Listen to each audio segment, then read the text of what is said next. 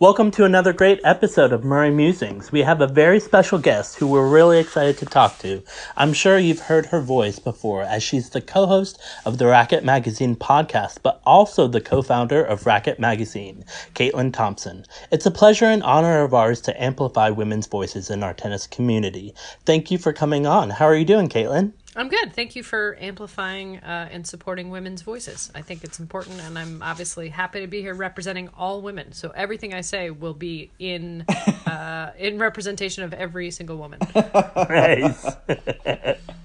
and of course, we have on our uh, co-host uh, Scott. How are you doing? Uh, so I'm a little bit stressed. It'll surprise no one uh, who listens to Murray Musings to know and who follows me on socials to know that I messed up this interview. Uh, like we were due to start recording this twenty minutes ago, and uh, yeah, my laptop failed, and then my headphones failed, and then uh, you know my login failed. So all I can do is uh, start off this episode by you know saying a big sorry to both Caitlin and Peter for my lateness uh, starting this episode. Hopefully, the rest of this uh, goes plain sailing. But um, but apart from that, doing okay. Doing yeah. Right. Tech issues always happen, and especially during these times. So sure, that's fine. Sure. Okay, let's start off the episode. Um, I always love to start off by asking what uh, my guests' origin stories are. Like, how did you get into tennis?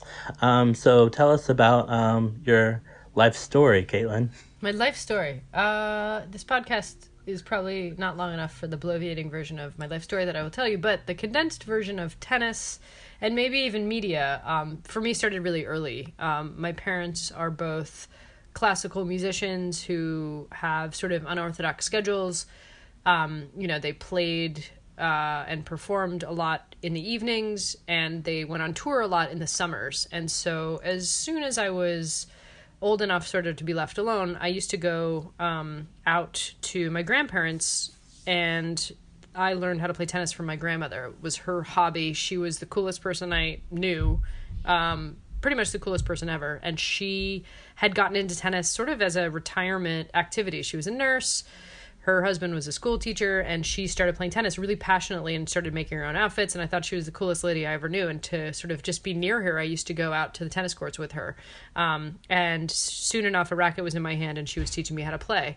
Um, you know and i think for me having somebody love the sport so much as much as she did and just uh-huh. have such a pure um, enjoyment of it has always really stuck with me. And that's something that even though i got to some you know competitive places with the game um, later on in my life, I haven't ever forgotten that I play most of the time for myself and for the enjoyment of it and if I'm not having fun then especially at this point in my life then you know there's not there's not a whole lot of point. So played started playing tennis as a very at a very early age. Um, and I also started a newspaper on my block where I would report on my neighbors, um, which didn't really go over well with my neighbors. Um, oh, wow. You know, but I got some like early lessons in like libel law and reporting and you know i sold it door to door i think for 25 cents. Um, you know so it really made a lot of sense to me. Um, you know obviously i went to to college and played tennis and i got a scholarship to the university of missouri which had a very good journalism program where i studied magazine journalism. Um, and so even though you know my life took some twists and turns uh, i was a political reporter as we were talking about peter before we started recording you and i both mm-hmm. have spent some time in the world of politics um, eventually coming back to marrying these two like great loves of my life which are tennis and also sort of storytelling and print media um, uh-huh. was really really serendipitous when we started the magazine um, and I guess now six years ago. So it all kind of came together in the end and makes a lot of sense in retrospect. But at the time, you know, these were just things that I liked doing and I'm somebody who always indulges in things that I like to do. I don't feel any like guilt or or um, you know, I I don't do anything really out of obligation. That's not really my vibe.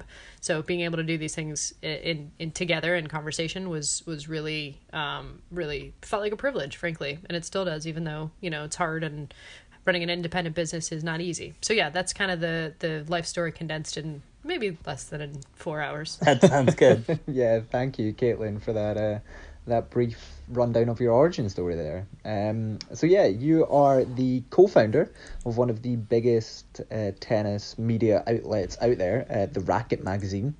Uh, we were just wondering if you could tell us a little bit about how Racket came into being and how yeah how it got its start and yeah how how how you started it really and where the idea came from, um, if at all possible. Yeah, I think we, uh, David and I, my co-founder, David edits the magazine and I'm the publisher. Mm. We started it with basically the idea that tennis wasn't having the cultural currency. It wasn't really in conversation with culture, art, music, history, fashion, style, um, travel, all these fun things, all these sometimes really interesting things, uh, for whatever reason. Um, Mhm. And it hadn't been for quite some time. And so for us, we felt like there was a huge hole in the market because all the stuff that we thought was cool wasn't really getting talked about on the tennis channel. Tennis magazine wasn't really what we remembered as kids when tennis magazine used to be owned by the New York Times and it was a little bit more of a journalistic endeavor. And so we kind of looked at the state of tennis media and we thought, well, there's some things that we like and there's some things that we consume, but there's this huge hole right in the middle, which is nobody's trying to make tennis cool. Nobody's trying to connect it to to our modern conversation, and in a lot of ways, they've kind of let the sport be pigeonholed in this really uncool corporate elitist way that I don't feel like has any resemblance to the sport that I've always loved. Um, and so it really started with more of an ethos than a plan, which is maybe good or maybe bad. I don't know. Um, but it started with a friendship with David. Um, and I just came from the courts playing with him um, earlier this afternoon. Um, you know, and it was just this deep felt deeply felt idea that like there was a huge opportunity here and and we could together sort of do something but we didn't really know what that something was. Um, and at the time digital media had sort of taken the air out of the room for any other type of publishing. Um, so when we launched a print magazine people thought we were crazy because they were like didn't you guys read that print is dead and we were kind of like we don't care because we actually are ahead of you because Tyler Yeah. Brule and Monocle and Kinfolk and Lucky Peach and all these really cool niche publications had already proven that the model worked. Um, Mhm. uh, the rest of media was just behind per usual, and so we kind of felt like, okay, well, we're gonna do this, and if we can get the right amount of people, the right sort of group of people, the really engaged people, then it works and it doesn't need to be the same sort of business model as a lot of other media around tennis. It can be this niche thing, but because it's high touch and means something to people, we think that it has a chance to succeed. So at the time, it was seen as very. Um, I think people were sort of skeptical of what we are doing, and you know they still might be too. I, not a lot of people, not everybody in the tennis space really understands what we're doing, um, and that's fine. They don't have to. But what I'm really excited about is a lot of the new people who come to tennis come through us. And that mm-hmm. makes me feel better than anything else in the world. That was the mission of Racket all along, and it continues to be, which is how can we make the sport bigger, more inclusive, better, and how can we get the rep that tennis has to be re sort of evaluated by the larger world of people. And if the tennis fanatics who love Tennis Magazine, who, you know, buy all the equipment on Tennis Warehouse and that's their thing and they don't need to read about the culture, if that's where our fans end up, that's great. But they they we're more interested in the larger group of people who haven't felt really welcomed and how we can make it sort of connect the dots between their world and ours. Mm-hmm. That's fantastic. You've said Racket Magazine was your love letter to tennis, and I thought that was such a great line. Thank you. Where did the um the the idea for the podcast come? Did that come at the same time as uh, as the original or as the as the magazine itself, or No, you know, I used to do this podcast. I guess I technically still do it. I was working at WNYC, um, New York Public Radio here in New York, right when podcasts were sort of starting to become viable again. Um, this is sort of after like the serial. You could get an i, you know, your iPhone came preloaded with the podcast app, and um, at the time I was doing a podcast called The Main Draw with another college tennis player who happened to find himself at WNYC and we would often like run into each other in the cafeteria and start talking about tennis and we started recording ourselves and just doing it in a way that was really fun. We had Courtney Nguyen on, we had a few other people on. It was great. We do it once in a blue moon nowadays because he works at Gimlet and he's very, very, very busy, um, as am I. But we always really loved it, and I love the idea that tennis podcasts in particular could be this sort of much more welcome forum and venue for the elevation of voices. I mean, that's Uh-huh. true whether it's subject the subject matter is tennis or not. Podcasts really are, at least in the moment, before it was blogs and before it was something else. But you know, basically, the openness of the system means that you get a variety of voices that some editor or some station director doesn't have to make a judgment call about whether something is good or whether it's quality because the station directors and editors tend to look like the same types of people in every institution in every newsroom across the land and always have um, at least in my experience working in about five different newsrooms right? So the promise of podcasting was really fun and also we could just kind of riff and do something really fun and loose um, in a way that felt very sort of again additive to the tennis conversation because you're just getting like john mcenroe not knowing people's names on you know Yeah. bro- broadcasting or like a slice tutorial in tennis magazine and you were like there's got to be something more than this like come on um, and so the podcast sort of experience was always sort of part of our ethos in the sense that it was i think again more less formal and also more um, wide ranging and interested in culture um, but the te- the Racket podcast really came about um, when I became friends with Renee, who I met through Andrea Petkovic because she was moving to my neighborhood.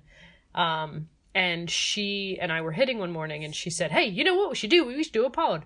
I could get all my friends to interview them." And I was like, "Okay, great." It was pretty simple. I mean, she, Renee's not a subtle person. She like doesn't really beat around the bush. And I was like, "Great, if you want to do that and call up your friends and have everybody come on the show and interview us and and talk to us and get to their sort of personal moments and talk about stuff that is on the court but also off, that's fantastic." So it really was not a hard decision or something that, you know, it was always sort of part of the plan strategically. Like I think we knew the magazine would be one thing and, you know, broadcast content one day television and film content. You know, all the Yeah. stuff was sort of on the table because for us it's more about sensibility than it is about whatever format we're discussing. Um, and it was just me being opportunistic, right? Like, okay, cool, great. Start calling up your friends. Like, you want to get Chris Evert and Billie Jean King? So, you know, not Uh-huh. I'm not going to stop you. Um, Yeah. But it was really meant to be a vehicle for Renee to sort of include her, um, you know, essentially her Rolodex and the chance that she often interviews these amazing people, but only gets 90 seconds with them, right? Yeah. And that's, there's a lot more that she knows about because she's friends with all these people. And how can we then bring that to people in a way that tries to sort of humanize them and make them, you know, kind of like what I was saying about Bob Woodward. They're people. They're just people. Some of them are great. Some of them are quirky. You know, they're they they run the gamut, but they're human. And I think that to, to me is very on mission for Racket, which is you know we're not here to deify a, a, the big three or one player in particular or another. Uh, That's so not interesting to me. What's Yeah. interesting to me is this is a really amazing sport played by a real gallery of rogues, you know? And like some of them are cool and some of them aren't, and that's fine. Yeah. Um, but let's explore that, you know? Yeah. And so with the podcast, we are allowed, we can do that. Yeah. I think um, uh, Peter, Peter, when we were when we were we did we, we did a little bit of research about you before you you came on. Uh, Peter was saying that uh, you, you you yeah you, you you found the the the whole big three discussion a little bit a little bit boring, or you were a little bit done with it. Is that is that right? Is, is Yeah, I mean, I, Scott, I've been done. Yeah. I've been done with that conversation. I um, I you know, I recognize that for a lot of people that fanship that they have for one of those three players, and I actually would include Serena in this. One of the three players plus Serena, um, is meaningful to a lot of people. You know, truly at the end of the day, if people connect to one player first, and that's how they that's like the pinnacle of their tennis experience is connecting with one player. You know, I don't want to take that away from them or call that stupid. However, I think what tennis should have been doing and needs to do and what we all as a community of creators can do is if it takes watching Serena or watching Roger Federer or watching Novak Djokovic to get you in the door, then how else are we keeping you there? And how else are we Yep. engaging you? Yeah. And, you know, I think what is really an evolution that's underway, I think partly because of us, is that, you know, tennis was in this really corporate, really reductive era from the 80s essentially to now where it became about stars and endorsements. All the players stopped saying stuff that was interesting. You didn't you stopped seeing pictures of bjorn borg getting coked up and going to studio 54 with grace jones on his arm. And everybody was like, falling all over themselves to be like corporate and media trained and polished. And really what happened during that time is like very very few people made an, an astronomical amount of money between IMG and like Nike and a few of the tournaments and Mm-hmm. everybody else kind of faded into the background. Like now, tournaments that are not a Grand Slam are considered warm up tournaments, which is Mm. incredibly insulting to the Italian Open or the Canadian Open. Like Yep. these are these countries' pinnacle tournament experience. Like it used to be more meaningful to win the Rome Open, the Italian Open, than it used to be to win the Australian Open. So like Yeah. for me. I would rather win the Italian Open. That place is cool. That tournament's cool. Like it's a way better, um, you know, it's it's a way better you know surface for me certainly. Um and so i think what i'm hoping we're seeing now is sort of a return to the idea that tennis is cool because of the variety.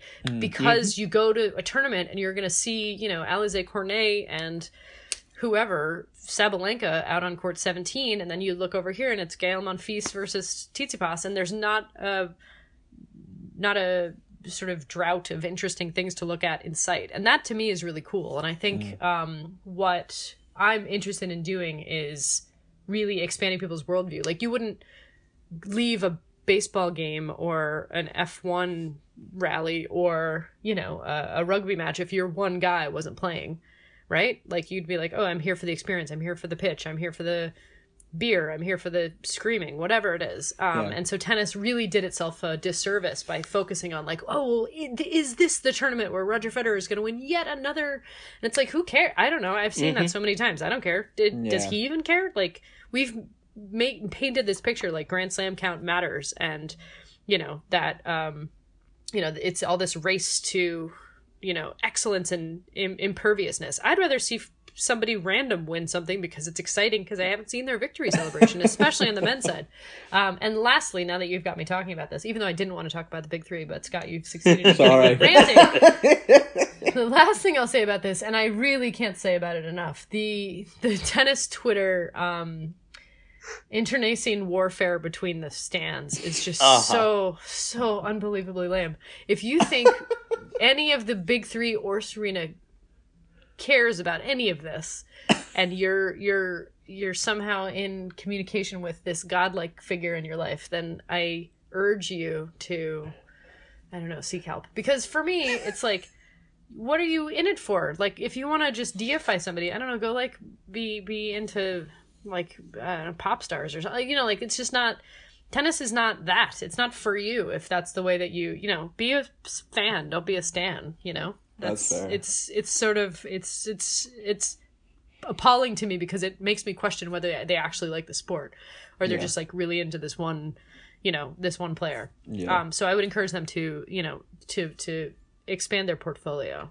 That's fair. That's fair. I'm I'm, I'm very aware of you saying that, and uh, we're we're currently recording an episode of Andy Murray musings. But I mean, everybody. I I will say this: I like Andy Murray so much, and almost none, none of it has to do with his tennis. that's fair. Yep. That's reasonable. Yep. That's reasonable. It's off court chat. That's that's totally fair. Yeah, I mean, he's a stand-up human being. He's Yeah. he's there for women. He's there for the inclusivity of tennis. He's he's a rational, thoughtful, fearless person. Personally, I I admire that a lot. And he's also grown up a lot, right? Like he was Yeah. playing video games and and being kind of a brat, and then turned into like this sort of elder statement statesman of the game. You know, and sadly, we're not talking about the big four anymore, are we? It's Yeah. the big Yeah. three. So Yeah. look, Andy Murray, like. There's nothing I like least less than watching, and I apologize on a Andy Murray podcast to slander in any way Andy Murray. Totally fair. Um, you know, watching like a Novak Djokovic Andy Murray backhand rally is just like makes me want to walk into the sun. However, I do respect the hell out of the man and root for him in probably any scenario just because of how compelling a human being he seems to be. And I admire the hell out of the fact that he decided that being just good enough to hang with three of the most talented human beings to probably hold the racket in the men's side in Yeah. in and still snuck in some grand slams and won you know not one but two titles on his home turf is Yeah. Mhm. un- unbelievably compelling like that's grit beyond anything i can imagine because he didn't have it w- didn't come from talent it it came from grit Yeah. right yeah. and I think, and I think, yeah, but but for me, everything about Andy Murray is, is about how off the court he's such a great uh, human being, seemingly. That's fair. That's fair. Yeah. Uh, we'll, we, we, I think we were going to chat about Andy towards the end, but we uh, we we decided sneak that in a bit earlier. But I um, feel like yeah, we got to get it off the Why off not? the table. Yeah, sure. um, going back to the whole uh, yeah the, the the media side of things. Obviously, you've kind of touched a little bit on um uh on on things that you'd rather not or th- things that kind of like you'd rather not see as much of in like the tennis media. You know, coverage of the big uh, the big three particularly, and yeah, like some kind of. Uh, media reporters, journalists who, who didn't who don't quite know what they're talking about, or you know they don't know the names of certain players. Um, so what would you like? Is, is there any like kind of key areas that you would like to see highlighted further in in, in tennis media that aren't currently? Like Yeah, what- I mean, I mean, I think there. I'm gonna sort of interpret your question to suit my own ends. That's so fair. forgive me for that. no, no, no, totally Um, fine. Yeah. I I know less other than as a consumer about the mechanisms of broadcasting um, and commentary that's happening during a live tennis broadcast. So I'm going to set that aside because I think um, that's less of a problem area, although there's lots of areas in which I think they could improve camera angle, Yep. bloviating during points. Certainly the, Yep. the the personnel who, especially in the states, we get is just so tired and so white and so old Yeah. um, that there's a lot of places that I, I think that could be improved. But I really know print journalism, digital journalism, newsrooms like the back of my hand, and nothing is more upsetting than going into one of these Grand Slam media centers and seeing the ossified, backward, lily white octogenarian press corps that doesn't even leave their desks Yeah. um, to cover matches. And so you think you've flown all over the world to be here.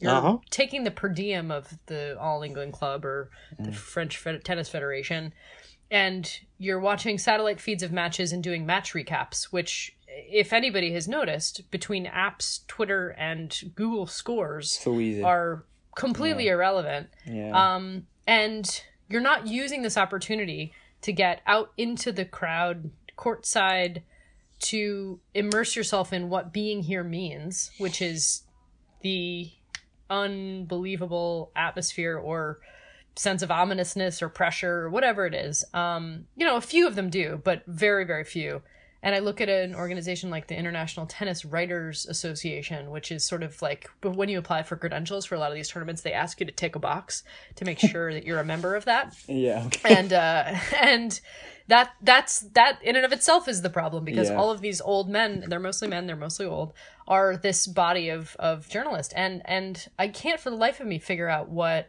they're doing and what the coverage is eliciting, and then you see transcripts and you see um, press conferences where people are asking in unbelievably uninformed or insane or sexist or condescending questions of these athletes like when you have a Uh-huh. Jo Konta who's like otherwise like pretty calm like chewing out a reporter in the press corps Yep. like that's un that the amount of provocation that she got to get to that point is just nuts. Like i get why venus williams skips press right? Like Yeah. that's it makes sense. She can take the fine no problem. So so the first thing i I- you know and i think for me the the encapsulation of it i finally managed to get the usta to give david and i credentials which is insane that it took so long. Oh, wow. was so hard.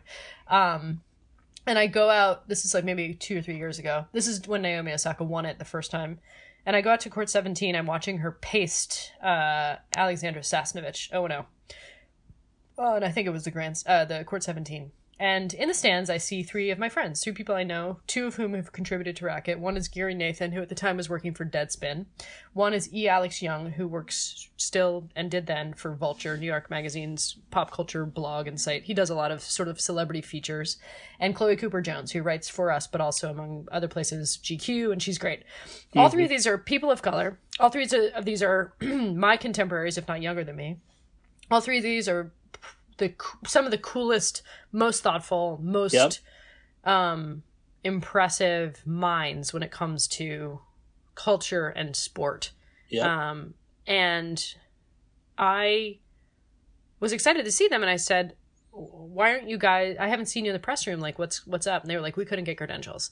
And I thought to myself, like, "Holy shit! There's an opportunity cost to this. Like, It's Yeah. not just is this bad, but we're not doing a good enough job like encouraging people in the door, and maybe people don't know that they can apply for credentials, or maybe there's some gatekeeping that we need to address. It's they didn't they got rejected for credentials for a tournament in their hometown from three between them of the most important cultural and and in the case of Deadspin, you know, sports sites at at that time and it was sort of baffling mm-hmm. to me and that to me was an indication that my own gut was right and the tennis coverage that we get out of these rooms is mostly dismal and what I would do tomorrow if I could is re- remove every single tennis journalist's at least in the print and sort of press room. Again setting aside the commentators and the broadcast because that's a little bit out of my area of expertise and I would make everybody reapply and start over Mm-hmm. and the the and if you're not there to be there and to make use of being there which is to get one-on-ones with players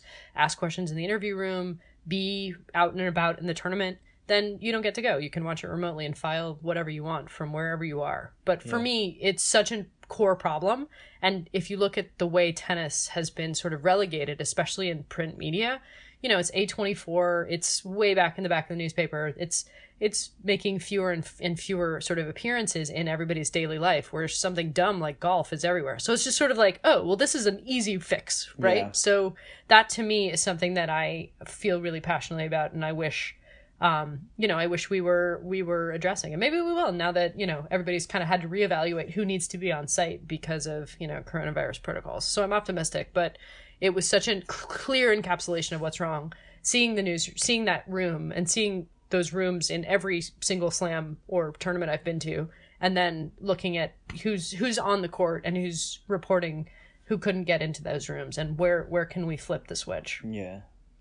Do you think like just expand on that? Like, do, do you think that like a lot of that kind of uh the the issue in in this is like because I, cause I feel like you know you, you briefly touched on uh, how how easy it is to you know go on Twitter go on like social media and like find out these like quick answers if you're just looking for the scores for tennis matches you know is is like the rise of like social media does that kind of play into that and how easy it is to for these journalists to just turn up and just type on their phone a little bit like a few match scores and stuff like that and then just get it out there and get get their jobs done that I, way I don't know. I mean, I think if I thought the press corps were capable of using the internet, I would be more optimistic. I really am not exaggerating. Like this is this is the dustiest room. These are the dustiest rooms I've ever seen. It's baffling. It's baffling to me. Um, what even the cr- people who are giving credentials are doing, you know. Um, and and so so what I hope happens is like I think the rise of apps. I wish there were more score apps because the ones we we have now after the ATP WTA app disappeared um, are not great. yeah Um, ESPN's isn't really great. Tennis Channel, I don't think has a you know you can watch TV on the app, but you can't watch you can't do scores on the app. I don't think.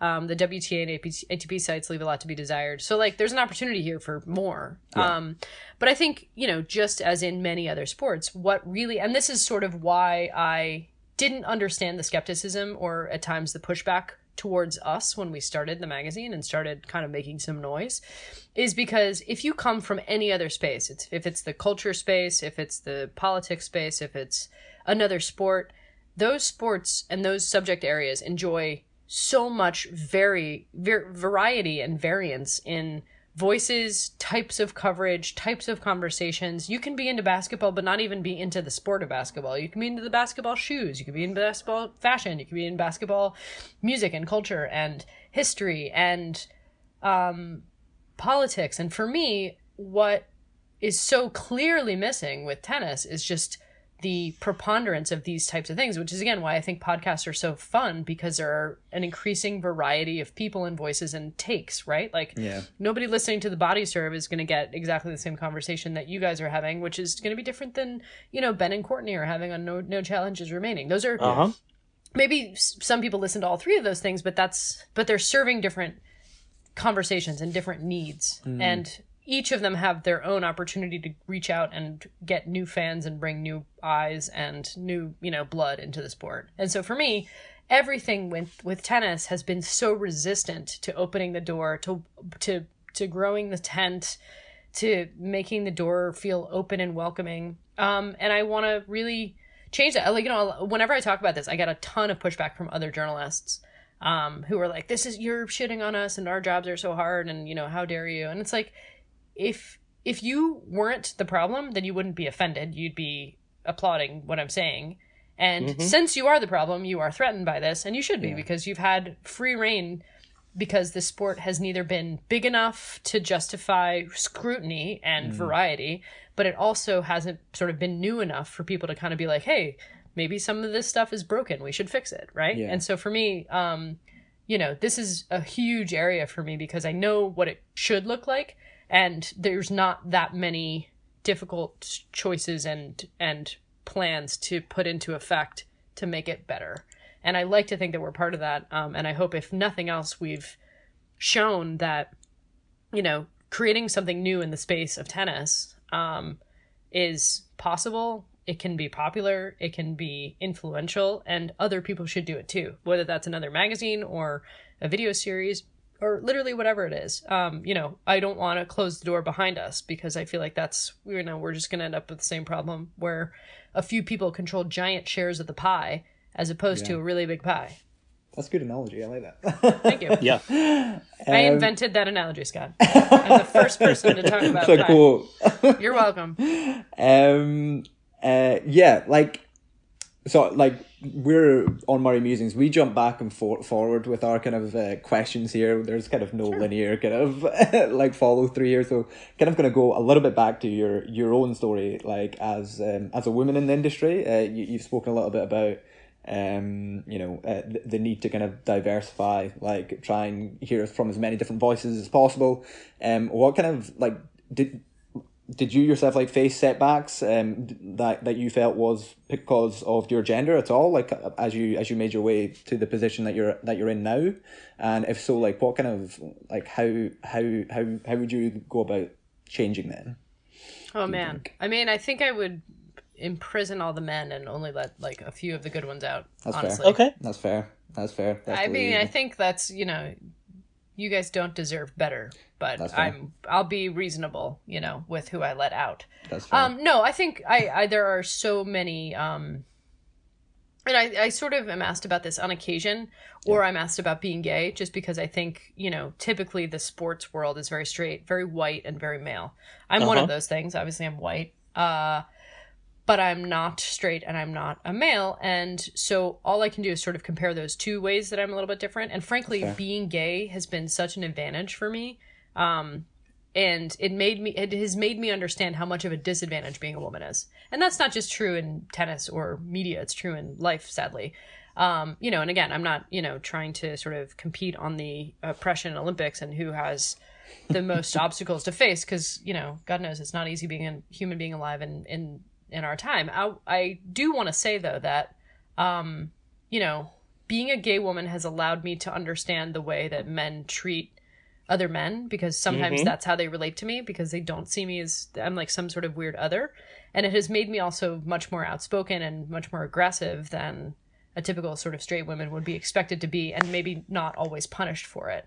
Um, and so I know I'm sort of speaking in generalities. There's not like one encapsulating, No. you know, anecdote. And then Bob Woodward spit in my face, and I told him to, you know, uh, it, it, you know, nothing, nothing that I can crystallize other than saying, you know, day in and day out, not having your voice heard, not being taken seriously, having a male co-founder and having him, him be in the room, not to talk, but to sort of give weight to the words that I'm saying and having them look at him and then he'll point to me. You know, this is a pretty commonplace experience for most women. I, I just am not somebody who super, super cares uh, to hear the word no or to, you know, allow other people sort of diminished expectations for me, um, you know, make me feel in any way limited. Um, but I do think um, I do think that um, you know it would be easy to be like, oh, if I were a man, you know, when we started Racket, or you know, the attention or the way we would be taken seriously, or any any of this uh, might be different, and it certainly would have been. That said, you know, I'm I'm not uh, interested in you know creating to you know any sort of dynamics that allow me to sort of feel victimized by this. I'm, if anything, you know, allowing this to sort of galvanize me. I think, frankly, being a really competitive tennis player has made me very comfortable with the idea that I'm alone. I'm I'm I'm not out there alone in the in the literal sense because David is by my side and we've been friends longer than we've been business partners, and if anything, have become better friends. Um, but I think you know I'm not I'm comfortable with the idea that we could be outsiders. People can't don't have to understand what we're doing. Um, but at the end of the day, our the quality of what we're doing in the world with Racket and the quality of you know how I treat people and our interactions with others and and how we're building and and working with our team sort of with integrity kind of is the only thing that I can leave behind. And so I feel like that to me um, you know I'm not trying to replicate problematic power structures within my own organization or or deal with you know like I, I don't want to I'm not interested in being like oh I'm like a I'm not a girly girl. I'm like a girl with only men friends or something. It's like, okay, yeah. that means you're a nightmare, you know? So yeah. I'm not sure if that exactly answers your question, but. No, no, no, you know. no. But like, that's like, that, that's the kind of insight that like is kind of invaluable, I think. So thanks for, thanks for, uh, for giving, for giving that, that, that kind yeah. of insight there. Um, one thing I, one, one other thing I did, I was curious about is, um, what kind of in in in your opinion is the uh, is is the story in in racket that you that that you're most proud of? Like that that you've been able to kind of amplify? Because there's been uh, yeah there's been a, a, a lot of a lot of a lot of you know um, kind of serious stories that the racket has covered in the past. So i was just intrigued as to your, your own kind of thoughts on mm. on what you're kind of most proud of. Yeah i mean i think for me uh, two examples really stand out, um, largely because I adore both of the pieces themselves, but also because I think they kind of illustrate what we're trying to do. Um, and the backstory to them is both really, I think, at least interesting to me. Um, one of which is, you know, obviously getting Andrea Petkovic to write for us, contribute to us on a regular basis, do reporting, and really stretch herself in terms of the kind of writer and thinker she is um, I'm tremendously proud of that. And I think, uh, you know, she wrote a book this year in German after having, you know, written um, a lot for us. And I think those two things, you know, I, well, I know because we've talked about it, like those, those two things are not unrelated. Um, mm. You know, I think her ability to put something into words in a way that's meaningful for her life and do essentially auto fiction, um, is is related to the fact that we got her writing and really and really thinking. And the reason I'm proud of it is because as a reader, um, and especially for people who are casual tennis fans, understanding the game through the lens of somebody like her is so amazing because she stands up as a writer shoulder to shoulder with any professional writers, or she is a professional yeah. writer because we, we pay her and she's published. But, um, you know, especially at the beginning when it wasn't as uh, established of a dynamic, you know, I and was totally comfortable publishing her next to Taffy Brodesser-Akner or Sasha Frere Jones or Thessaly La Force or any of these big names that we get to write for us, um, because she's good. She's just that good. You don't need to know who she is to read her prose and understand it. You know, if I were to get something from another athlete or you know what I read sometimes on on um, I forget what the Australian site is called, but there's the one here is uh, the Players Tribune, and it's oh, like yeah. so obviously an athlete's sort of agent has ghostwritten this with them, and you know there's not uh-huh. that much insight usually into what they're what they're doing, and I think she offers an insanely um, compelling insight and interesting insight into what it's like to be both really smart and able to articulate your experience, but also having these experiences and being at this elite level, because usually those two things are in conflict. So that's one of them. And the second one, um, there's a writer that I really adore and was happy we could publish um, in the third issue of the magazine called Sarah Nicole Prickett. And the reason I come back to Sarah's piece, she wrote the cover story about Maria Sharapova when Maria was coming back from her meldonium um, suspension in what turned out to be a pretty short-lived uh, yeah. uh, return because I think she only really had Maybe a couple months on the two, tour. Less, yeah, I think, like, less than a year. Probably. Yeah. Um, and what I loved about Sarah Nicole's writing is that she, we of course didn't get Maria. We knew we probably wouldn't, and frankly, we were a little relieved because Maria is, I think, a very interesting person and actually really smart and somewhat cool, actually. Um, mm-hmm. But has been media trained to within an inch of her life and yeah. wouldn't yep. give an interesting quote to Sarah Nicole, and so not including her gave Sarah essentially the the chance to imagine what her interior is like. Yeah. And I think for somebody like Maria who came to this country with very very little was essentially providing for her family and told she needed to provide for her family and dealt with that lot in life with steely determination, but also sort of a almost blank canvas for advertisers to work with was such a zeitgeisty thing. It was such a moment. Like earlier when I was talking about the big three and Serena and how that, that sort of corporate time in tennis really made the sort of top line metrics of what endorsements and television coverage and sponsorship stuff could look like but at the same time it bled the other parts of the sport dry the variety the voices the mm. sort of traveling circus nature of all these different tournaments and all these different personalities and i think when i think of maria sharapova i think of her as the height of that because she was winning on court don't get me wrong she was mm-hmm. she was you know she racked up uh, uh, every she won on every single surface she won a, she's won at least one grand slam um, of of every one they offer on the other hand she was in every advertisement her 16th birthday was sponsored by Motorola. She was a yep. like she has shilled before she even probably formed too much of a personality. Yeah. And so just the idea of being trapped in that um in that vessel, you know, and when she when she launched her candy brand Sugarpova, I will never forget an interview I think she did on the tennis channel where she was asked like about it and she said, "Well, I've always wanted to have a brand and you're like, what kind of inhuman answer is that? Like, I've always loved candy. I've always wanted to like Willy Wonka, sugar. You know, I, I I'm always off sneaking, you know, bags of candy in the under my covers. Like, yeah. no, no attachment to the product it was or like i love design and the idea of yeah. you know or like i love joy or and something that was like sort of indicative of why you would do this. Like i always wanted to have my own brand and you kind of got the sense that like somebody could have come to her and been like hey do you want to endorse this like color of paint or do you want to like we have some really like interesting tacos for you to endorse or here's some candy like she was kind of like whatever like yeah. and and that's not to slight her and i no. think to her credit she's gotten a lot more interesting since retiring like her interior design stuff and Fantastic. i know her her yeah. involvement in the art she's involved in the art space because i know her fiance is particularly interested in that and they they share that in common and you know and she's an investor in a lot of companies in a way that actually is especially compared to serena like actually successful um, no, no shade to like Serena Ventures, but that's a total joke.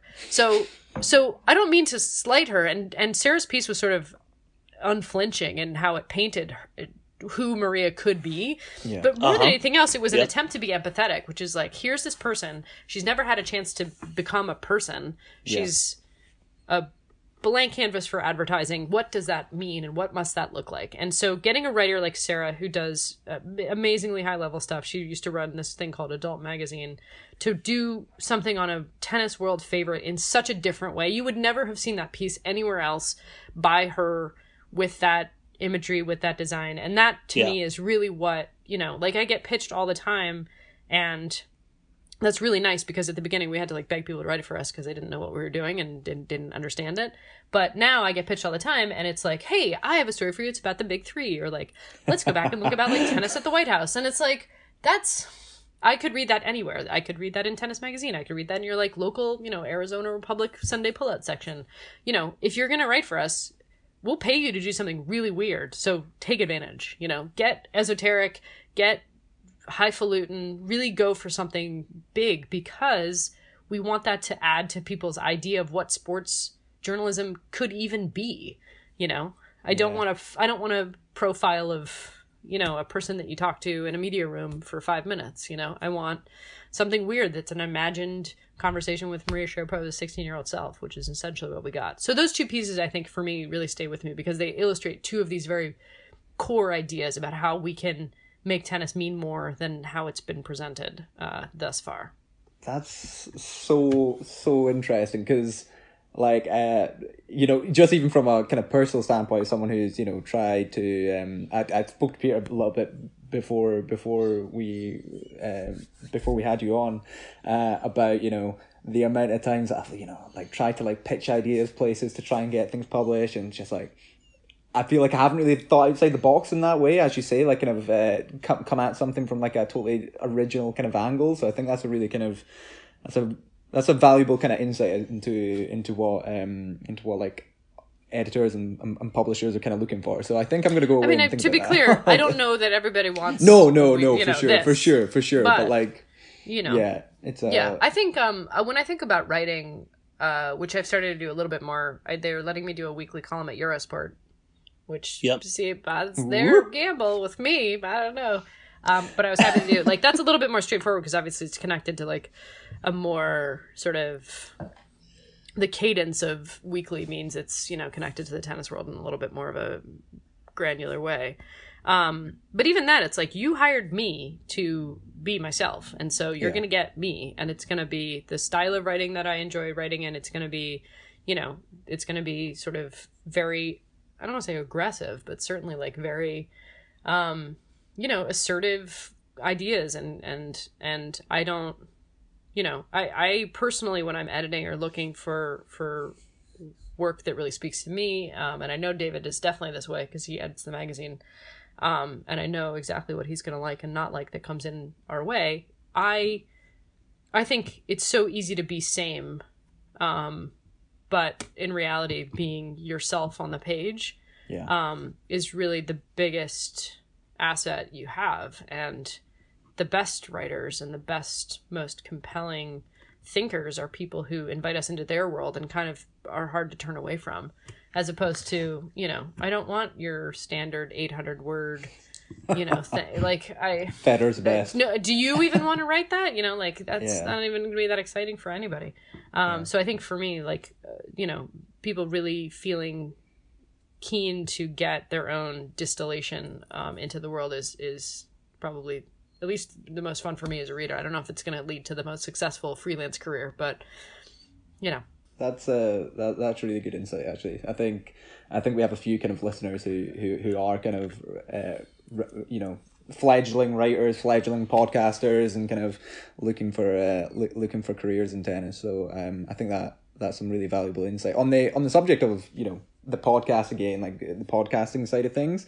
Um, do you have any advice for us as to how to grow our grow our audience a little bit to kind of uh, bring in some listeners? Uh, yes, get know- Andy Murray on the show. is that is that the best way? Is that just I mean, in your case, yes. be the best Yeah. of I think you for- need to create the Murray Musings annual Andy Murray Award and just give him an award every year for something and then get him to be on the podcast. You're in Scotland. I mean, how hard can it be? Go up to what is it the where what's that hotel that he uh, his family owns? Cromlix. Yeah, I could just turn. I could just turn up, couldn't I? I could just Give him a fancy plaque.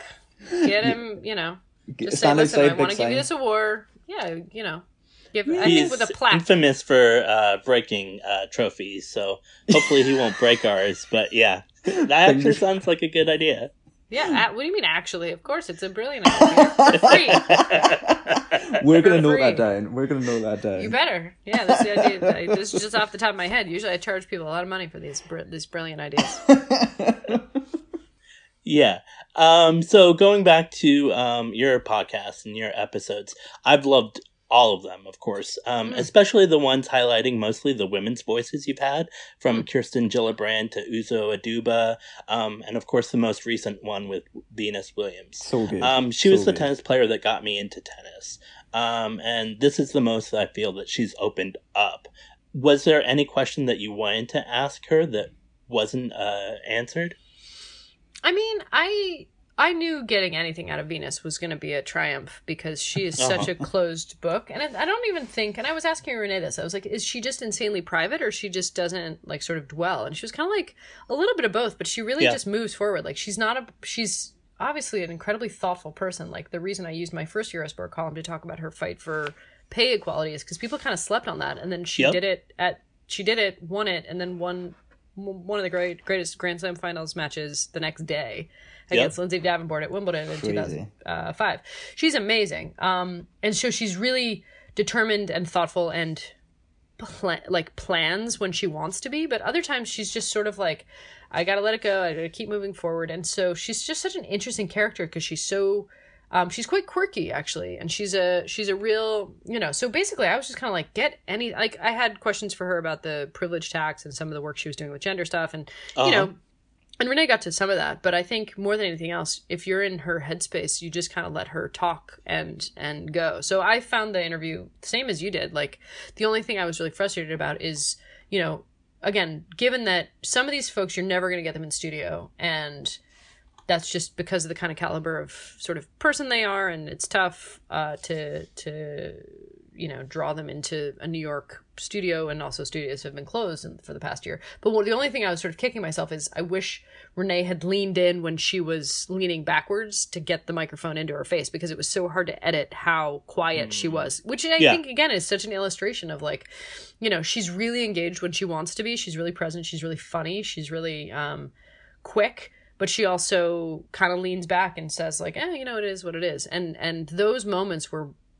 as instructive to me about who she is um and again i think the real point of that is not to be like hey look we got someone famous on our podcast you know everybody retweet it but rather like the whole point of this is to get into the minds and the psyches and the lived experiences of some of the greatest people who've yep. ever played tennis um and i think you know you try to, and then sometimes you know the per, the subject has to cooperate but i think in, in that case she was just so comfortable with renee that we heard so much about her inner life that i was really obviously very very happy and and i learned so many things so yeah it was yeah. less about like what kind of question and i think for me you know um you know the question the question doesn't matter if the person isn't in a place to receive it or to to Fair process enough. it you know yeah. and so you can spend a ton of time prepping and coming up with the greatest question ever but if the if the subject isn't relaxed and comfortable and if they feel like they're being like sort of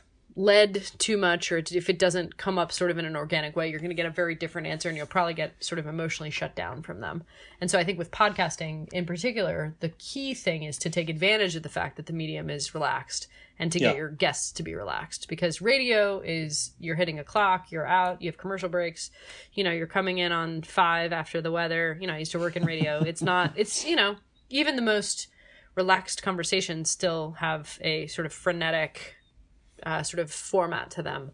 Uh-huh. Whereas, uh-huh. yeah. whereas with podcasting, the whole point is to get a, you know, you can edit it, so get them to a place where they're actually comfortable and they're actually going to sort of be revealing, and they can use that. You can sort of use that jocular energy to get something out of um, someone in a way that you know hopefully makes them feel like it was just a cathartic experience too. So I definitely heard that in the tape, um, and mm-hmm. I think people really responded too. to it when they when they when they heard it. Um, which makes me really happy. Like I think it's probably the best episode we've ever done, largely because of how open Venus was and because of how Renee's proximity to her, um, although not literally in the moment with the microphone, but proximity to her in terms of you know their relationships and their history together, um, really lent itself to that. Yeah, Renee can bring out a lot from a lot of the guests, and that's mm-hmm. been uh, just amazing to hear. Um, I would like to move on to um, college tennis players. Um, and there's been a few tennis players that have emerged rather quickly on the tennis scene. Um, are there any pros right now that came out of college um, the general tennis community um, aren't paying attention to? Or do you know of any uh, college tennis players that uh, we probably need to look at? Oh, man, that's. It's interesting. I get to be a voter on the NCAA uh-huh uh, week after week, which is amazing because it keeps me kind of connected to that world. Yeah. Um, and so my knowledge should be better than it is. But I think um, watching Jenny Brady turn into a mm-hmm. very good college player, which usually turns into a pretty mediocre professional player, um, is has been really really amazing to watch. So I'm not going to add any new names to your list, but I think between Jenny Brady and Danielle Collins, like the idea that we've had these two very very different um, storylines, and Danielle sort of famously had a little bit of a fraught experience um, uh-huh. at. I think where did she start? Florida, and then ended up at Virginia. Um, you know, and Jenny Brady, obviously, like sort of with Stella Sampras behind her, got to you know a really great place in in uh, singles and doubles at at um, UCLA, but really took the next leap by getting a coach in Germany, getting out of the American system, and yep. getting like a huge rededication to the mat. I think what's what's easy about college tennis is like I don't think it's easy. I mean, I can tell you firsthand that it's not easy. Um, but I think, especially for women, um, the if you're if you're a head and shoulders better player than your competition, it's really really hard not to coast and I know that that sounds um, sort of condescending, and certainly it's not a it's not a height that I ever achieved. On the other hand, you know, if you look at like a Nicole Gibbs or a lot of the girls who came out of Stanford, um, uh-huh. you know, they were just so dominant and they were so good that um and I look at the the records week in and week out right now it's North Carolina that I think has an 18 and 0 record um, on the women's side and it's just they're murdering everybody. It's nuts. On the other hand whoever comes out of that and wins NCAA's is going to have to reorient themselves to losing every week um, Yep. on the tour right? And I think that that transition cannot be overstated in terms of difficulty like Nicole Gibbs went from being the greatest player of a generation in college tennis to a struggling pro, and eventually she retired. She was great. I loved watching her. I loved reading her. Yeah. Um, but I love her. She wasn't really viable as a professional athlete. Um, not really. And that's not anything to do with her work ethic or anything to do with her athleticism, but you know, just the realities of like you're up against a bunch of like Lithuanian girls who are seven feet tall and who've like been deprived of food every day and they're gonna win or kill you, right? Uh-huh. And so I think there's a big mindset shift. And I think looking at Jenny Brady, who through a basically like a storyline shift where she was like, No, the American system is like kind of babying me too much. I need to go to Germany and get yelled at Okay. a bunch and like just really get Uh-huh. tough. Or Danielle Collins, who came in basically through adversity and was like, I'm gonna make every match out here into a war. Like those are the two Yeah. who've succeeded, and I don't think it's an accident. Um, I would like to revisit um, what you were just saying about your college tennis career. Sure. Um, and uh, I love this story that you actually had on um, another podcast. Um, that uh, you had uh, your last match was at A and M. Can you It tell was, that story? Yeah.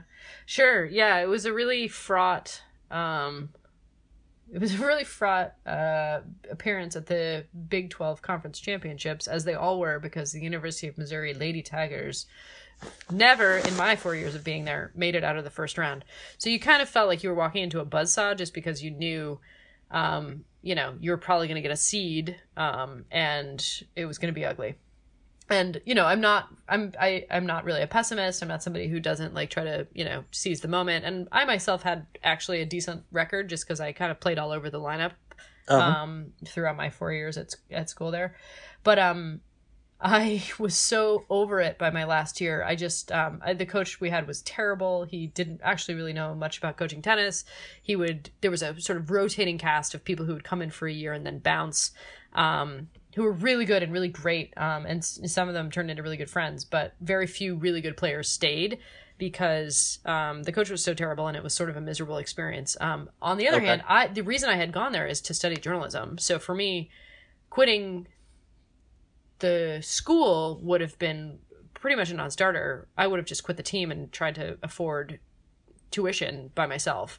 Okay. Um, and it was a, it was something I thought about pretty much every year, just because it was sort of a miserable experience. Um, which is a real bummer because I was so excited about playing college tennis and having this individual sport go um, into a team environment, and all of a sudden I'd have teammates who were rooting for me, and we'd all be on it together, and you know I could root for them, and you know, uh, and it was a big letdown because of how um, sort of combative our vibe was. And so basically, by the end of the last year, I had contemplated quitting every year. I decided I didn't a want to quit or b pay for school, and so I would just try my best and try to find the moments of joy in playing and everything else that went around it. Um, you know, I would try to sort of shut out, and you know, the the athletic department at the time was they would always tell you like oh you know like we're here you're student athletes which means you're students first. But that's super not true. And if you're in a major that's hard like journalism was you know there was really no understanding why i had to like stay and do work for the newspaper for a summer or anything like that so i had a really sort of contentious experience um and i basically was by the last match of the last day of my tennis career, which I kind of knew it would be because we were, I think, playing. I forget who we were playing, but we were playing a better team than us. Um, and I was like, you know what? I'm not going to lose. I'm going to win, or I'm going to die trying. And Uh-huh. I'm, I am so over this, and I cannot wait to just have every single point be, um, you know, my own, basically. And I sort of could see the light at the end of the tunnel after these very four young, long years. Um, and I, I think I split sets, and I was in the third set when my team ended up losing. So they pull you off the court um, when you're done. And I just took off all of my equipment. Um, I left my rackets. I took off my shoes. I took off my wristbands. Uh, I think I might have taken off my shirt. I just walked off barefoot, and I was like, I'm done. That's I'm out. Crazy. I just let them. I don't know what they did with the rackets. They could have given them to somebody else or put them in the recycling bin. But I was kind of like, this is. I'm so over this, uh, and Uh-huh. I need to sort of shed all of my Um, uh, this is this is a, but I was also happy that I didn't lose, right? Like I was Uh-huh. happy I was in it and I was competing, and I kind of went out, if not on my own terms, and at least in sort of a neutral place. Um, yeah, and I didn't play for eight years. That's Oh wow, it was that long of a gap Yeah. in between. That's Wow. nuts. Um, I'd like to quickly talk about my first competitive match. Sure. um, and so it was against a guy wearing an A and M shirt. So when I heard your story, I was like, oh wow. Um, so in Texas, a lot of us don't have love for A and M. And when I saw him earlier, when we were just looking at all the draws and everything, I was like, honestly, just please, just not him. Just not Yeah. him. And of course it was him. And so I was like, okay, this is going to be awful. Um, and so it wasn't that competitive, but I mean, it was, I believe, six two, six three, or something. It's respectable. Um, and so the only redeeming thing about the match at the end, he was like, "You moved me around the court, and uh, it was a good match." And I was oh, like, so "That's sounds what like I." he was kind of nice, actually. yeah, yeah, and that's Yeah. what I definitely aim to do. And my variety and um, some other stuff is good, but I don't have power, don't have the serve, not that tall. So I mean, when that story just uh, you told, I was like, that's definitely something that I wanted to mention real quick. I mean, if it So, makes yeah. this worse or better for you, I don't know. But after that, we went out to like Jason's Deli, and I think I must have had like eight tacos and a baked potato. You know, like Oh wow. I was just like, ah. Or maybe it was Taco Cabana. It was some. It was an A and M sort of like institution. We used to go there all the time. Um, I don't miss it. I haven't been back to College Station, Texas, home of the George H. W. Bush Presidential Yeah. Library. Yeah, Fair enough. There's not a lot, I not a lot of understand that. their stuff for me there Nope. in College Station, neither. but you know, maybe one day. so so interesting hearing like this discussion about like college tennis and i know it's like such a big thing like there's videos on youtube all of it there's like uh, things like that it's like such a big thing over and let's say like here it's just kind of such like a secondary like thing like Well, because you guys don't have any college tennis. No, you literally- If you, if like, what's the big school in in Scotland? St Andrews. Do you think if St Andrews was offering tennis scholarships, me and a bunch of other smart kids wouldn't be like knocking down your door? yeah you guys just don't pretty have any. That's why it's not a big. deal. You think I want to go literally. like play at the Sorbonne? Like, sure, sign me up. You know, I get a free Uh-huh. s- free education at the Sorbonne. No brainer. Um, it's because you got you, listen. We have Scottish players. yeah Eastern European players. You know, my my team was mostly international, um, which is why they were all comfortable leaving after a year. Um, nobody was really there to get an education; they were just there to like sort of wayfind on Play their ball. you know on their journey, which you know I, I don't fault them for at all. Um, but it was, um, but that that I think is why it's not a big deal. I would love the I would have loved the opportunity to go and play in another country growing up um, Yeah. for free. Mhm. That would have been Yeah. incredible. So yeah. like i like the the only the only vaguely big uni like university here that has like you know like it, it's insane because i went to uni on like this like tiny scottish city way up north and like with like you know one outdoor court that was like flooded all the time.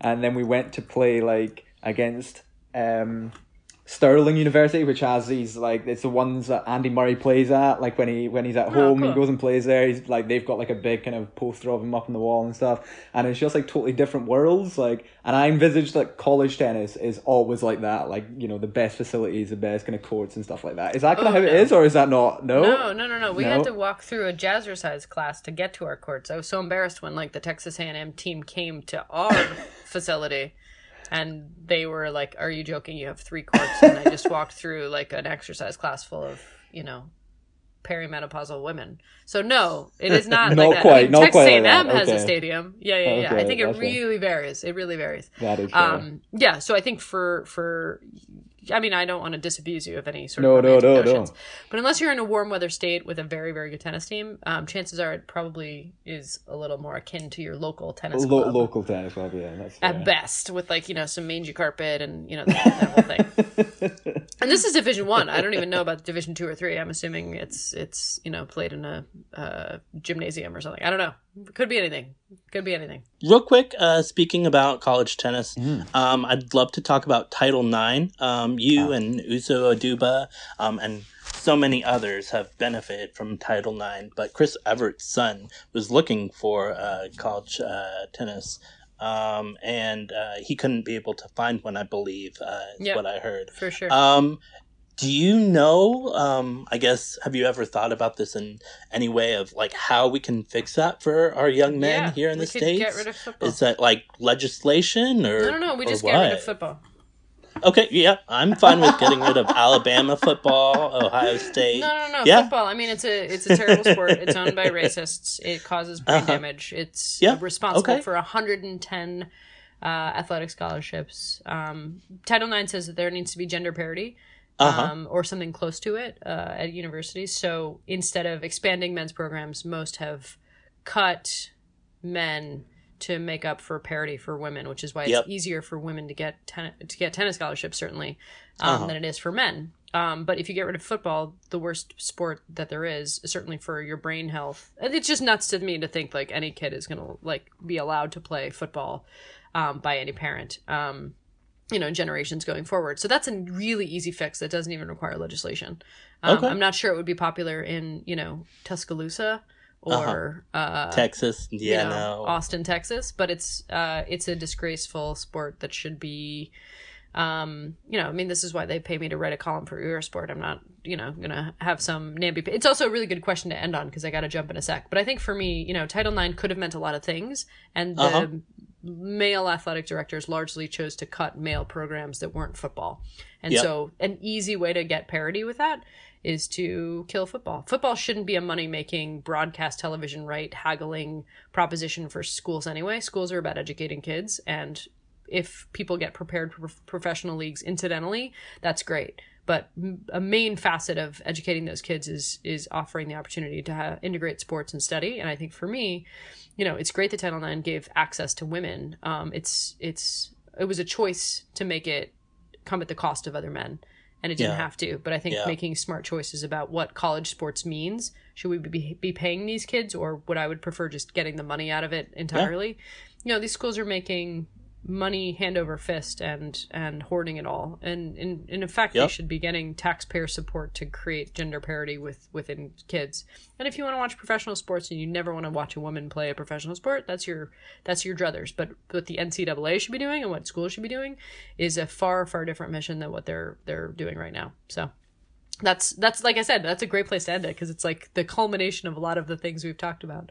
Um, Uh-huh. but I gotta I gotta run in a sec to to go be a mom again. So No, I'm I'm so thrilled that you guys asked me such thoughtful questions. Thank you. That's absolutely Thank you. fine. No worries at all. Um, like one final thing we will quickly ask is what do you envisage for Andy Murray this this year going forward? Is there anything left for him to do? What do you think he can possibly achieve, if anything, left in the game? Like what? I think Andy Murray should, um, upon the culmination of his next match that he wins, decide to retire and announce that he is a co-commissioner, along with Andrea Petkovic, of a joined ATP WTA tour, and maybe a third commissioner to be named later. So when you give him his award for Murray Musings, you can tell him I said that. How about that? That is that's a great Brilliant. prediction. Um, All right. And yeah, as as you say, a fantastic place to end. Thank you so much for for for coming into Murray Musings. You're welcome, Scott, Peter. Thank you for having me. Thank Thank you you so very much. Bye, guys. Chat to you soon. And there you have it, folks. We do hope you enjoyed listening to yet another episode of Murray Musings, where we sat down to chat with the co founder of the Racket magazine, Caitlin Thompson. On behalf of Peter and all of our all of our multiple staff members here at Murray Musings HQ, I would just like to say a um, a final massive thank you to Caitlin for taking an, an hour out of her time uh, to sit down and put up with our ramblings a while. Um, and a final thank you to yourselves as well for tuning in for yet another episode of Murray Musings. Um, so, yeah, with that all said, we will see you in the next one.